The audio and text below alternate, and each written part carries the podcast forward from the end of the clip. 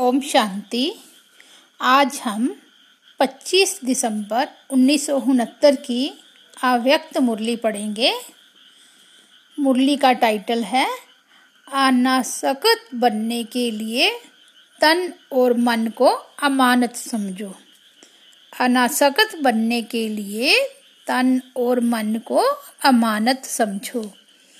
बाप दादा को कहाँ बुलाया है? और किस लिए? अभी कहाँ बैठे हो? मधुबन में तो हो, लेकिन मधुबन में भी कहाँ बाप आए हैं? फुलवारी में बैठे हो या महफिल में? बाप दादा रूहानी रूहों को देख रहे हैं और साथ साथ हर एक फूल से निकले हुए रूह की खुशबुएँ भी ले रही हैं। जैसे वह लोग फूलों से इसेंस निकालते हैं। उनको रूह कहते हैं। उनकी खुशबू बहुत अच्छी और मीठी होती है। तो यहाँ मधुबन में रहते भी आज रूहानी दुनिया का सैर कर रहे हैं। आप सभी को भी रूहानी रूप में रह कर के हर कर्म करना है। तब सर्विस में व कर्म में रौनक आएगी। अभी नवीनता चाहते हो ना? वह जैसे चल रहे हैं, उसमें संतुष्ट हो। नई रौनक तब आएगी जब हर कर्म में हर संकल्प में, वाणी में रूहानियत होगी। रूहानियत कैसे आएगी? इसके लिए क्या करना है जो रूहानियत सदा कायम रहे? क्या बदलना है? हरेक ने भिन्न भिन्न बातें सुनाई। ये तो है मुख्य बातें, जो सभी को पक्की ही है। परंतु रूहानियत न रहने का कारण क्या है? वफादार फरमन बरदार क्यों नहीं बन पाते हैं? संबंध की कमी। संबंध में कमी भी क्यों पड़ती है? निश्चय बुद्धि का तिलक तो सभी को लगा हुआ है। ये प्रश्न है कि रूहानियत सदा कायम क्यों नहीं रहती है? रूहानियत कायम ना रहने का कारण ये है कि अपने को और दूसरों को, जिनके सर्विस के लिए हम निमित्त हूँ, उन्हों को बाप दादा की अमानत समझकर चलना। जितना अपने को और दूसरों को अमानत समझेंगे तो रूहानियत आएगी। अमानत न समझने से कुछ कमी पड़ जाती है। मन में संकल्प जो करते हैं, वह भी ऐसे समझ करके करें कि ये मन भी एक अमानत है। इस अमानत में ख्यानत नहीं डालनी है। दूसरे शब्दों में आप औरों को ट्रस्टी कहकर समझाते हो ना उन्हों को ट्रस्टी कहते हो, लेकिन अपने मन और तन को और जो कुछ भी निमित्त रूप में मिला है, चाहे जिज्ञासु है, सेंटर है, व स्थूल कोई भी वस्तु है, लेकिन अमानत मात्र है। अमानत समझने से इतना ही अनासक्त होंगे। बुद्धि नहीं जाएगी। अनासक्त होने से ही रूहानियत आएगी। इतने तक अपने को क्षमा पर मिटाना है। मिटाना तो है, लेकिन कहाँ तक? यह मेरे संस्कार हैं। यह मेरे संस्कार शब्द भी मिट जाए। मेरे संस्कार फिर कहाँ से आए? मेरे संस्कारों के कारण ही ये बातें होती हैं। इतने तक मिटना है जो कि नेचर भी बदल जाए। जब हरेक की नेचर बदले, तब आप लोगों को अव्यक्त पिक्चर्स बनेंगे। फिर आप लोगों के अव्यक्त पिक्चर्स बनेंगे। संगम युग की संपूर्ण स्टेज की पिक्चर क्या है? फरिश्ते में क्या विशेषता होती है? एक तो बिल्कुल हल्कापन होता है। हल्कापन होने के कारण जैसी भी परिस्थिति हो, वैसी अपनी स्थिति बना सकेंगे। जो भारी होते हैं, वे कैसी भी परिस्थिति में अपने को सेट नहीं कर सकेंगे। तो फरिश्तेपन की मुख्य विशेषता हुई कि वे सभी बातों में हल्के होंगे। संकल्पों में भी हल्के, वाणी में भी हल्के और कर्म करने में भी हल्के और संबंध में भी हल्के रहेंगे। इन चारों बातों में हल्कापन है तो फरिश्ते की अवस्था है। अब देखना है कहाँ तक इन चार बातों में हल्कापन है। जो हल्के होंगे, वह एक सेकंड में कोई भी आत्मा के संस्कारों को परख सकेंगे और जो भी परिस्थिति सामने आएगी, उनको एक सेकंड में निर्णय कर सकेंगे। ये है फरिश्तेपन की परख। जब ये सभी गुण हर कर्म में प्रत्यक्ष दिखाई दे तो समझना अब संपूर्ण स्टेज नज़दीक है। साकार रूप की संपूर्ण स्टेज किन बातों में नज़र आती थी? मुख्य बात तो अपने संपूर्ण स्टेज की आपे ही परख करनी है। इन बातों से। इस ग्रुप का मुख्य गुण कौन सा है? वह ग्रुप था यज्ञ स्नेही और ये ग्रुप है यज्ञ सहयोगी। यज्ञ सहयोगी में तो सभी पास हैं, बाकी क्या करना है? ऐसी भी स्थिति होगी जो किसके मन में जो संकल्प उठेगा वह आपके पास पहले ही पहुँच जाएगा। बोलने सुनने की आवश्यकता नहीं। लेकिन ये तब होगा जब औरों के संकल्पों को रीड करने के लिए अपने संकल्पों के ऊपर फुल ब्रेक होगी। ब्रेक पावरफुल हो। अगर अपने संकल्पों को समेट न सकेंगे तो दूसरों के संकल्पों को समझ नहीं सकेंगे। इसलिए सुनाया था कि संकल्पों का बिस्तर बंद करते चलो। जितनी जितनी संकल्पों को समेटने की शक्ति होगी, उतना उतना औरों के संकल्पों को समझने की भी शक्ति होगी। अपने संकल्पों के विस्तार में जाने के कारण अपने को ही नहीं समझ सकते हो तो दूसरों को क्या समझेंगे? इसलिए ये भी स्टेज नंबर नंबरवार पुरुषार्थ अनुसार आती रहेगी। ये भी संपूर्ण स्टेज की परख है। कहाँ तक संपूर्ण स्टेज के नज़दीक आए हैं, उनकी परख इन बातों से अपने आप ही करनी है। ये ऑल राउंडर ग्रुप है। ऑल राउंडर का लक्ष्य क्या होता है?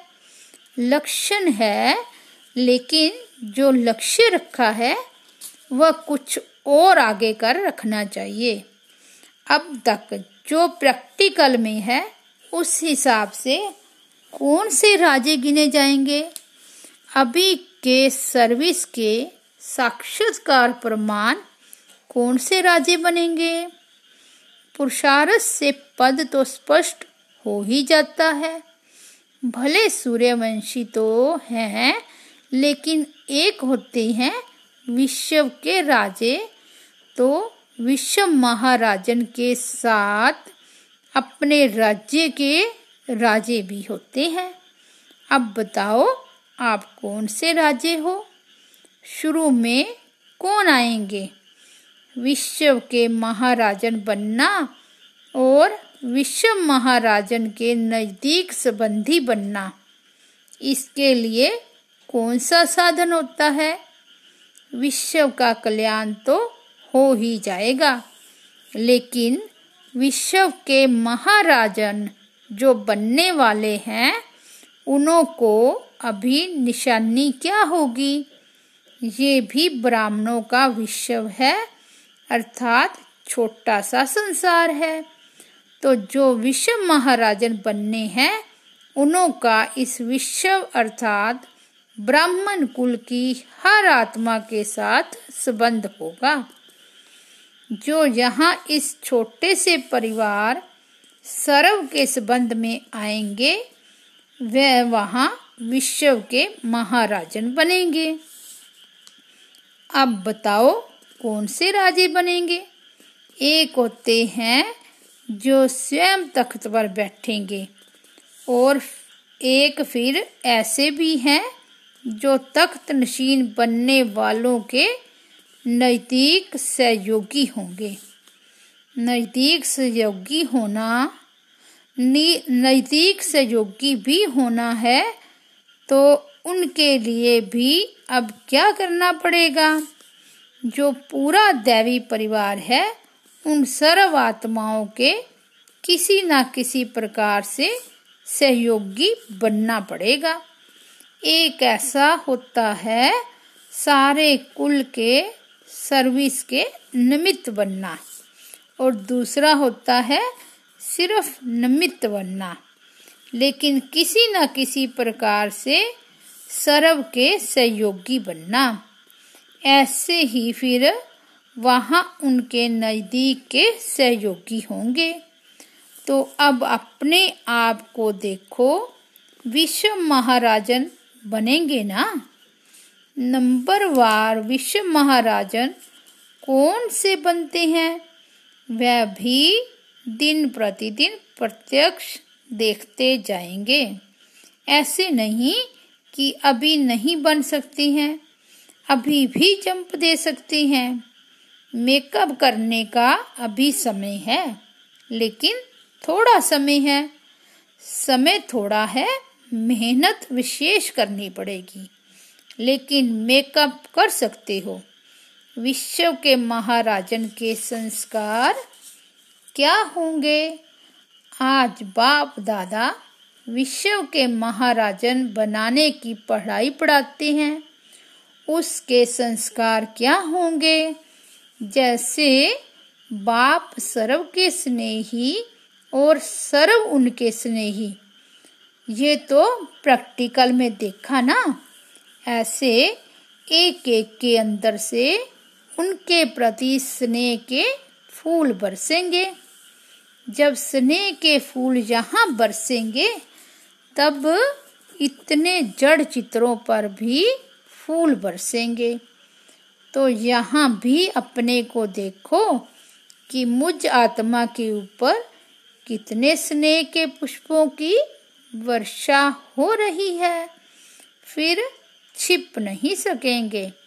जितने स्नेह के पुष्प उतने द्वापर में पूजा के पुष्प चढ़ेंगे। कहाँ कहाँ कोई पुष्प चढ़ाने लिए कभी कभी जाते हैं और कहाँ तो हर रोज और बहुत पुष्पों की वर्षा होती है। मालूम है? इसका कारण क्या? तो यही लक्ष्य रखो कि सर्व के स्नेह के पुष्प पात्र बने। स्नेह कैसे मिलता है? एक एक को अपना सहयोग देंगे तो सहयोग मिलेगा।